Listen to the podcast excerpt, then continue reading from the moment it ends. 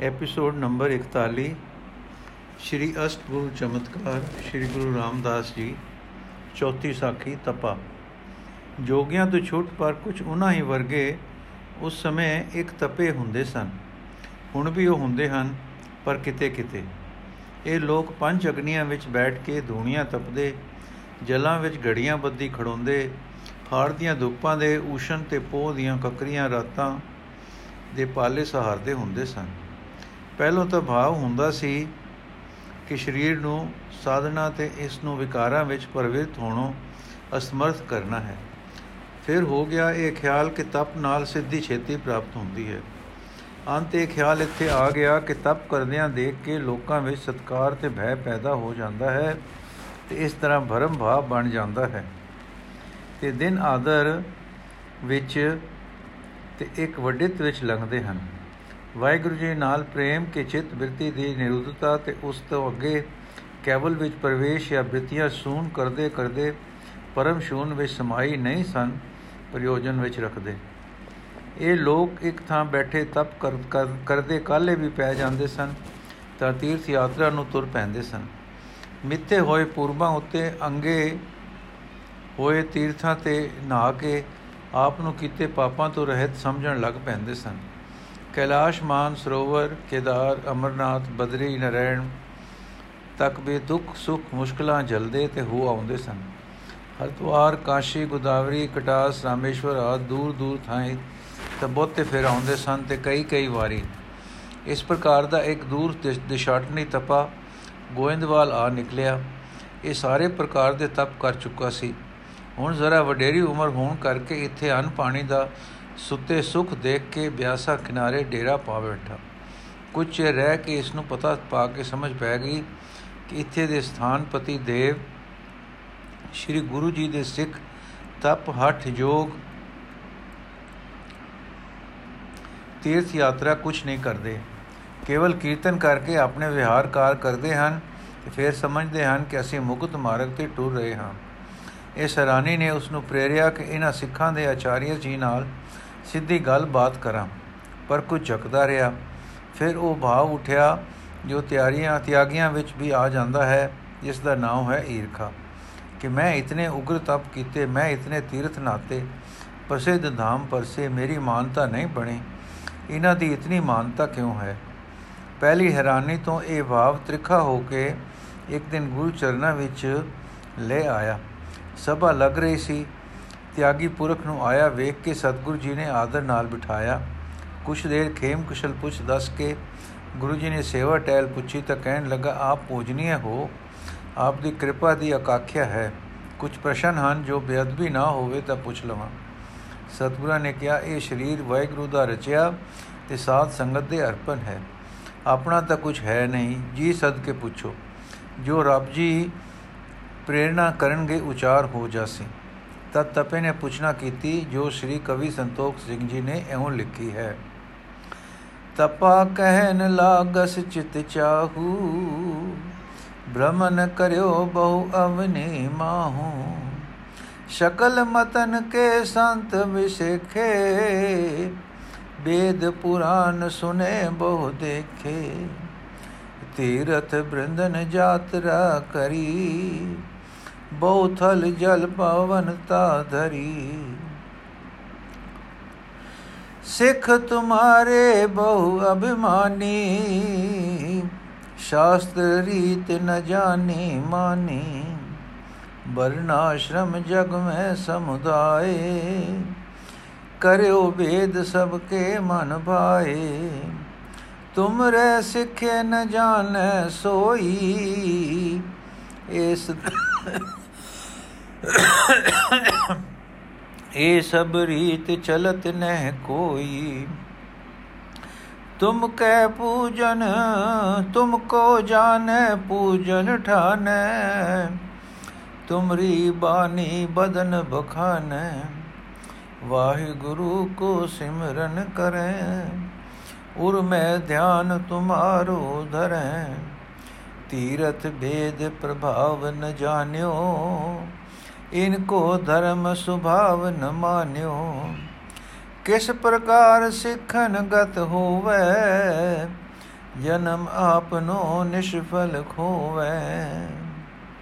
ਸ਼੍ਰੀ ਗੁਰੂ ਸ਼੍ਰੀ ਗੁਰੂ ਜੀ ਬੋਲੇ, ਸੁਣੋ ਤਪਾ ਜੀ, ਇਹ ਤੀਰਥਾਟਨ ਤੇ ਤਪ ਕਿਸ ਮਨੋਰਥ ਲਈ ਕਰੀਦੇ ਹਨ? ਹਰ ਪ੍ਰਿਸ਼ਰਮ ਦਾ ਕੋਈ ਮਨੋਰਥ ਹੁੰਦਾ ਹੈ। ਤਪੈ ਕਹਿਓ ਕਰ ਕਹਿ ਬਿਸਤਾਰਾ ਤੀਰਥ ਮਜਨ ਫਲਦ ਉਦਾਰਾ ਪਾਪ ਖਾਪ ਤੇ ਆਪ ਸ਼ਨਾਨੇ, ਕਰੈ ਅੰਤ ਕੋ ਸੁਰਗ ਪਿਆਨੇ, ਅਨੇਕ ਬਾਤ ਕੇ ਸੁਖ ਤੈ ਪਾਵੇ, ਪਾਠ ਬੇਦਨ ਬ੍ਰਹਮ ਲੋਕ ਸਿਧਾਵੇ।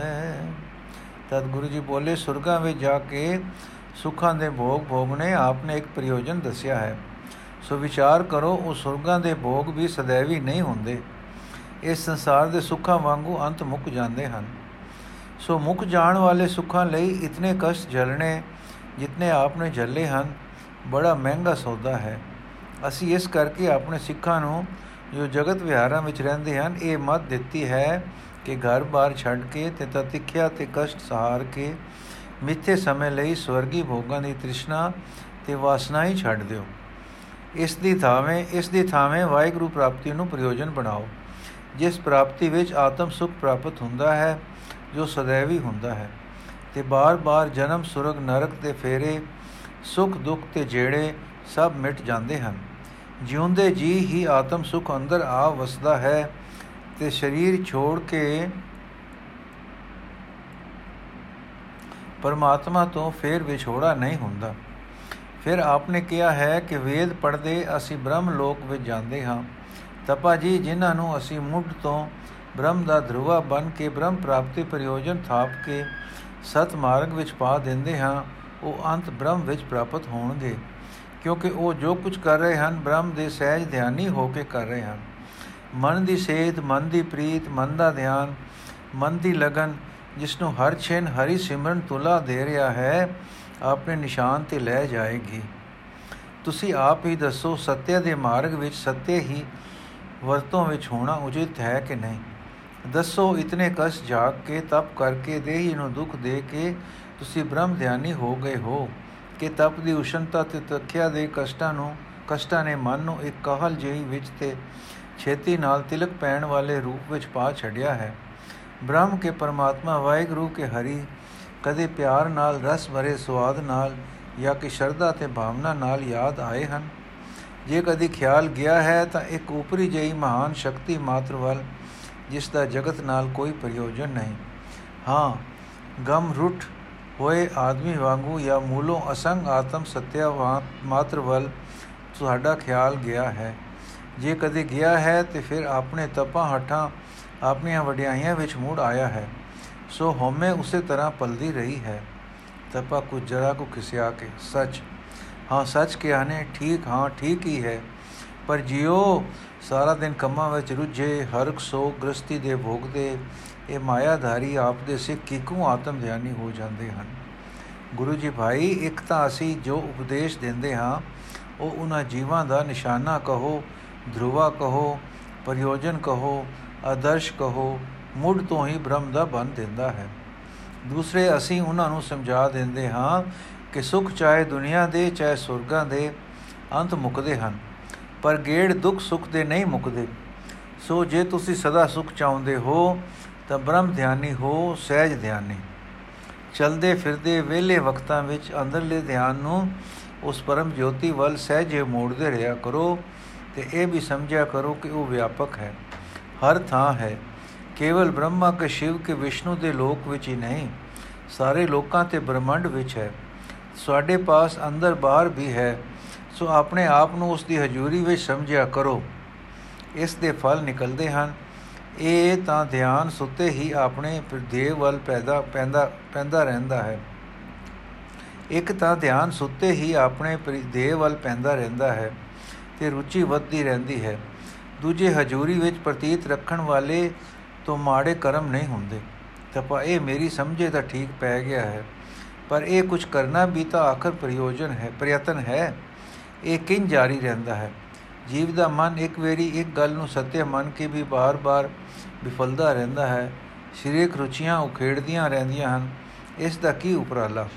ਸ੍ਰੀ ਗੁਰੂ ਜੀ, ਇਸ ਦਾ ਉਪਰਾਲਾ ਨਾਮ ਹੈ। ਉਸ ਬ੍ਰਹਮ ਦਾ, ਉਸ ਪਰਿਪੂਰਨ ਪਰਮਾਤਮਾ ਦਾ ਪਵਿੱਤਰ ਨਾਮ ਉਸ ਨੂੰ ਦਿੰਦੇ ਹਾਂ। ਸਮਝਾ ਦਿੰਦੇ ਹਾਂ ਕਿ ਸਵੇਰੇ ਉੱਠ ਕੇ ਪਹਿਲੋਂ ਕੁਝ ਸਮਾਂ ਇਸ ਦੇ ਸਿਮਰਨ ਵਿੱਚ ਜ਼ਰੂਰ ਬੈਠੋ। ਫਿਰ ਸਾਰਾ ਦਿਨ ਜਦ ਤੁਸੀਂ ਕੰਮ ਕਾਜ ਕਰਦੇ, ਵਿੱਚ ਵਿੱਚ ਵੇਲੇ ਹੁੰਦੇ ਹੋ, ਤਾਂ ਸਿਮਰਨ ਵਿੱਚ ਆ ਜਾਇਆ ਕਰੋ। ਸਹਿਜ ਭਾਅ ਦਾ ਸਿਮਰਨ, ਜੋਗੀਆਂ ਵਾਂਗੂ ਹੱਠ ਤਪ ਦਾ ਜ਼ੋਰੋ ਜ਼ੋਰੀ ਦਾ ਸਾਧਨ ਨਾ। ਪਰ ਸਹਿਜ ਵਿੱਚ ਸਹਿਜ ਦਾ ਭਾਅ, ਸਹਿਜ ਭਾਅ ਦਾ ਕੁਝ ਸ਼ਰਧਾ, ਕੁਝ ਅਦਬ ਵਿੱਚ, ਕੁਝ ਸਿਮਰਤੀ ਵਿੱਚ ਕਿ ਜਿਸ ਦਾ ਨਾਮ ਲੈ ਰਹੇ ਹਾਂ, ਉਸ ਦੀ ਹਜ਼ੂਰੀ ਵਿੱਚ ਹਾਂ। ਇਸ ਤਰ੍ਹਾਂ ਸਾਰਾ ਦਿਨ ਕੰਮਾਂ ਕਾਜਾਂ ਵਿੱਚ ਰੁੱਝੇ ਸਿੱਖ, ਫੁਰਸਤ ਤੇ ਵੇਲ ਦੀਆਂ ਵਿਰਲਾ ਵਿੱਚ ਸਿਮਰਨ ਕਰਦੇ ਕਰਦੇ ਸਿਮਰਨ ਦੇ ਲਗਾਤਾਰੀ ਰੋਹ ਵਿੱਚ ਸਮੇਂ ਨਾਲ ਆ ਜਾਂਦੇ ਹਨ। ਫਿਰ ਅੰਦਰਲਾ ਚਿੱਤ ਡੂੰਗਾ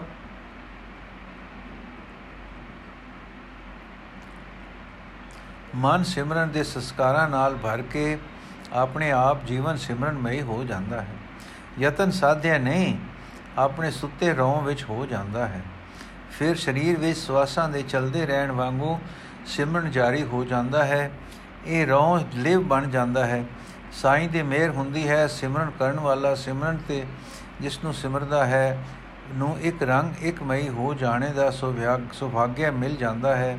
ਇਹ ਅਮਰ ਜੀਵਨ ਹੋ ਜਾਂਦਾ, ਇਹ ਸਦਾ ਸੁਖ ਬਣ ਜਾਂਦਾ ਹੈ। ਕਿਉਂਕਿ ਜੀਵ ਫਿਰ ਪ੍ਰਿਯ ਸਰੂਪ ਨਾਲ ਮਿਲ ਕੇ ਉਸ ਦੇ ਸਦਾ ਆਨੰਦ ਵਿੱਚ ਸਦਾ ਆਨੰਦੀ ਹੋ ਜਾਂਦਾ ਹੈ। ਤਾਂ ਪਰ ਜੀ, ਇਹ ਇਸ ਅਭਿਆਸ ਲਈ ਪ੍ਰੇਰਣਾ ਦੀ ਲੋੜ ਤਾਂ ਬਣੀ ਰਹਿੰਦੀ ਹੈ। ਬਾਰ-ਬਾਰ ਭੁੱਲੀਦਾ ਹੈ, ਬਾਰ-ਬਾਰ ਸਹਾਰੇ ਮਿਲਣ ਦੀ ਲੋੜ ਪੈਂਦੀ ਹੋ। ਗ੍ਰਸਥ ਤੇ ਵਿਹਾਰਾਂ ਵਿੱਚ ਲੱਗੇ ਆਪ ਤੋਂ ਦੂਰ ਵਸਦਿਆਂ ਨੂੰ ਬਾਰ-ਬਾਰ ਪ੍ਰੇਰਣਾ ਕਿੰਜ ਮਿਲਦੀ ਹੈ? ਸ੍ਰੀ ਗੁਰੂ ਜੀ, ਤਪਾ ਜੀ ਉਸ ਦਾ दारू ਵੀ ਕਰ ਦਿੱਤਾ ਹੈ। ਇੱਕ ਤਾਂ ਜੋ ਨਾਮ ਦਿੰਦੇ ਹਾਂ, ਉਹ ਉਤਸ਼ਾਹਜਨਕ ਅਰਥਾਂ ਵਾਲਾ ਹੈ, ਵਾਹਿਗੁਰੂ, ਜਿਸ ਦੇ ਉਚਾਰਨ ਵਿੱਚ ਗੁਰੂਆਂ ਦੇ ਗੁਰੂ, ਪਰਮ ਗੁਰੂ, ਅਕਾਲ ਪੁਰਖ ਵੱਲ ਧਿਆਨ ਜਾਂਦਾ ਹੈ। ਉਸ ਨੂੰ ਜਦ ਉਚਾਰਨ ਵਾਲਾ ਵਾਹ ਆਖਦਾ ਹੈ ਅਰਥਾਤ ਧਨ ਹੈ, ਤੂੰ ਹੈ ਗੁਰੂ। ਅਰਥਾਤ ਅੰਧਕਾਰ ਦੂਰ ਕਰਨ ਵਾਲੇ ਤੇ ਪ੍ਰਕਾਸ਼ ਦੇ ਦਾਤਾ, ਇਹ ਭਾਵ ਅਭਿਆਸ ਨੂੰ ਉਤਸ਼ਾਹ ਵਿੱਚ ਰੱਖਦਾ ਹੈ। ਦੂਸਰਾ ਉਪਰਾਲਾ ਸਤਸੰਗ ਹੈ।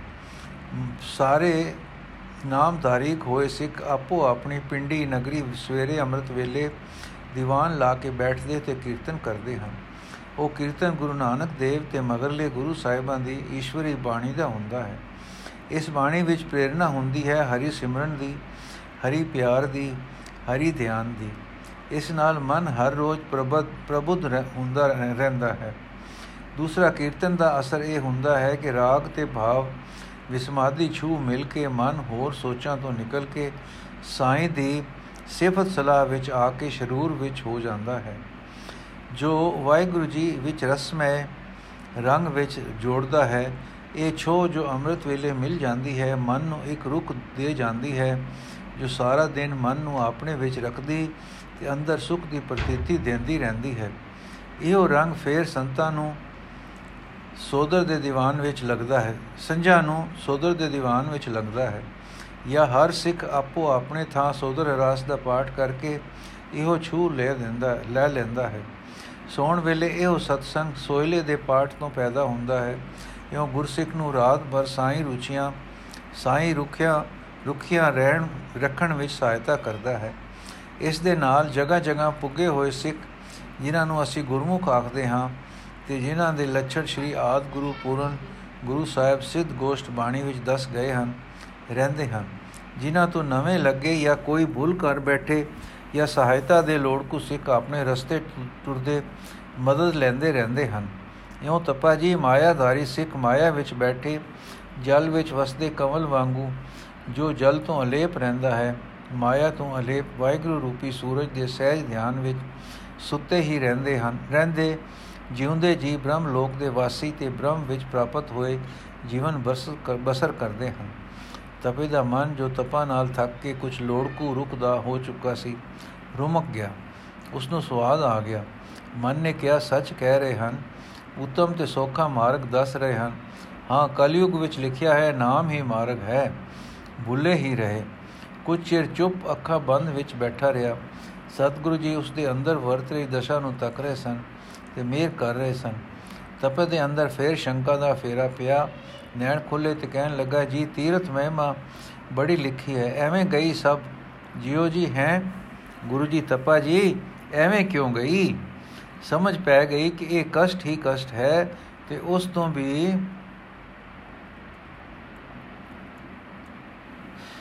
ਉਪਰਤੀ ਉਪਰਾਮਤਾ ਹੋ ਗਈ, ਮੁਸਕਰਾ ਕੇ। ਤਪਾ ਜੀ, ਤੀਰਥ ਮਹਿਮਾ ਕਿਉਂ ਲਿਖੀ ਹੈ? ਉੱਥੇ ਕਈ ਵੇਰ ਈਸ਼ਵਰ ਦੇ ਪਿਆਰੇ ਮਿਲ ਜਾਂਦੇ ਹਨ, ਇਕਾਂਤ ਮਿਲ ਜਾਂਦੀ ਹੈ। ਜੇ ਬੰਦਗੀ ਵਾਲਾ ਹੈ ਤਾਂ ਕੁਝ ਦਿਨ ਇਕਾਂਤ ਬੰਦਗੀ ਕਰ ਲੈਂਦਾ ਹੈ। ਨਹੀਂ ਤਾਂ ਸੋਚ ਕਰੋ ਜੋ ਇੱਕ ਕਪੜਾ ਇੱਕ ਬੱਠਲ ਨਿਰਮਲ ਪਾਣੀ ਵਿੱਚ ਧੋਈਏ ਤਾਂ ਕਪੜੇ ਦੀ ਮੈਲ ਬੱਠਲ ਵਿੱਚ ਜਾਂਦੀ ਹੈ ਤੇ ਪਾਣੀ ਮੈਲਾ ਹੋ ਜਾਂਦਾ ਹੈ। ਜੇ ਤੀਰਥਾਂ ਦੇ ਪਾਣੀ ਮਨ ਦੀ ਮੈਲ ਧੋਂਦੇ ਹਨ, ਤਾਂ ਹਜ਼ਾਰਾਂ ਲੱਖਾਂ ਮਨਾਂ ਦੀ ਮੈਲ ਤੀਰਥਾਂ ਦੇ ਜਲਾਂ ਵਿੱਚ ਪੈਂਦੀ ਪੈਂਦੀ ਉਹਨਾਂ ਨੂੰ ਮੈਲਾ ਕਰ ਦਿੰਦੀ ਹੈ। ਉੱਥੇ ਫਿਰ ਸੱਚੇ ਸਾਧੂ ਨੇ ਜੇ ਜਾ ਇਸ਼ਨਾਨ ਕਰਨ, ਤਾਂ ਤੀਰਥਾਂ ਦੀ ਆਪਣੀ ਇਕੱਠੀ ਹੋਈ ਮੈਲ ਦੂਰ ਹੁੰਦੀ ਹੈ। ਇਹ ਗੱਲ ਸੱਚ ਹੈ, ਮੰਨੀ ਹੈ ਵੱਡਿਆਂ ਨੇ ਕਿ ਨਾ ਤਪਾ ਠੀਕ ਹੈ। ਸ੍ਰੀ ਗੁਰੂ ਜੀ ਦੇਖੋ, ਕਬੀਰ ਜੀ ਨੇ ਕਿਹਾ ਹੈ ਕਹਿ ਕਬੀਰ ਹੋ ਬਿਆ ਉਦਾਸ, ਤੀਰਥ ਬੜਾ ਕਿ ਹਰ ਕਾ ਦਾਸ। ਇਸ ਉਹਨਾਂ ਦੇ ਪ੍ਰਸ਼ਨ ਦਾ ਤੁਸੀਂ ਉੱਤਰ ਦਿਓ। ਤਦ ਸਾਧੂ ਨੇ ਕਿਹਾ, ਠੀਕ ਹੈ, ਤੀਰਥ ਹਰੀ ਦੇ ਦਾਸ ਪਵਿੱਤਰ ਕਰਦੇ ਹਨ। ਸ੍ਰੀ ਗੁਰੂ ਜੀ ਫਿਰ ਤਪਾ ਜੀ, ਹਰੀ ਦੇ ਦਾਸ ਬਣੋ, ਸਰੀਰ ਨੂੰ ਹੋਰ ਕਸ਼ਟ ਨਾ ਦਿਓ, ਮਨ ਨੂੰ ਸਾਈਂ ਦੇ ਸਹਿਜ ਧਿਆਨ ਤੋਂ ਦੂਰ ਰੱਖ ਕੇ ਤਪ ਹਟ ਤਪ ਜੋ ਕੋਈ ਕਰਮ ਨਾ ਕਰੋ, ਸਹਿਜ ਮਾਰਗ ਵਿੱਚ ਆ ਜਾਓ। ਹਰੀ ਨੂੰ ਹਰ ਜਗ੍ਹਾ ਵਿਆਪਕ ਤੇ ਆਪਣੇ ਅੰਦਰ ਬੈਠਾ ਤੱਕੋ ਤੇ ਮਨ ਨੂੰ ਹਰਿਆ ਕਰ ਰਿਆ ਸਮਝੋ। ਹਜੂਰੀ ਵਿੱਚ ਹਾਜ਼ਰ ਰਹੋ, ਸਿਮਰਨ ਦੀ ਡਾਂਡ ਦਿਓ ਇਹਨਾਂ ਭਾਵਾਂ ਨੂੰ। ਜੀ ਉਠੋ ਤਪਾ ਜੀ ਜੀ ਉਠੋ। ਜੀ ਦਾਨ ਪਾ ਕੇ ਜੀ ਉਠੋ। ਤਪਾ ਵਿਬਲ ਹੋ ਕੇ ਤੇ ਚਰਨਾਂ ਨੂੰ ਲਿਪਟ ਕੇ, ਦਿਓ ਨਾ ਜੀ ਦਾਨ ਦਾਤਾ, ਦਿਓ ਨਾ ਜੀ ਦਾਨ। ਕਵੀ ਜੀ ਲਿਖਦੇ ਹਨ ਉਸਨੇ ਕਿਹਾ ਅਬ ਮਨ ਜਾਣਿਓ ਸੰਤ ਮਹਾਤਮ ਜਿਸ ਤੇ ਪ੍ਰਾਪਤ ਗਿਆਤਾ ਆਤਮ ਇਸ ਦਰਵੀ ਭੂਤ ਅਵਸਥਾ ਵਿੱਚ ਦਾਤਾ ਗੁਰੂ ਜੀ ਵੱਲੋਂ ਨਾਮ ਦਾ ਦਾਨ ਹੋ ਗਿਆ ਕਿ ਉਸ ਦਾ ਅੱਗੋਂ ਸਾਈਂ ਲਖਤਾ ਵਾਲਾ ਜੀਵਨ ਹੋ ਗਿਆ ਲਿਖਿਆ ਹੈ ਤਜ ਪਖੰਡ ਗੁਰ ਕੇ ਸਿੱਖ ਕੋ ਸਿੱਖ ਹੋਇਓ ਮਿਲ ਸਤ ਸੰਗਤ ਮੈਂ ਸੁਖ ਜੋਇਓ। ਨਿਕਟ ਰਹੇ ਕਬ ਅਨੰਤ ਸਿਧਾਰੈ। ਸ਼ਿਰ ਗੁਰ ਪਗ ਪੰਕਜ ਉਰਧਾਰੈ ਵਾਹਿਗੁਰੂ ਜੀ ਕਾ ਖਾਲਸਾ, ਵਾਹਿਗੁਰੂ ਜੀ ਕੀ ਫਤਿਹ।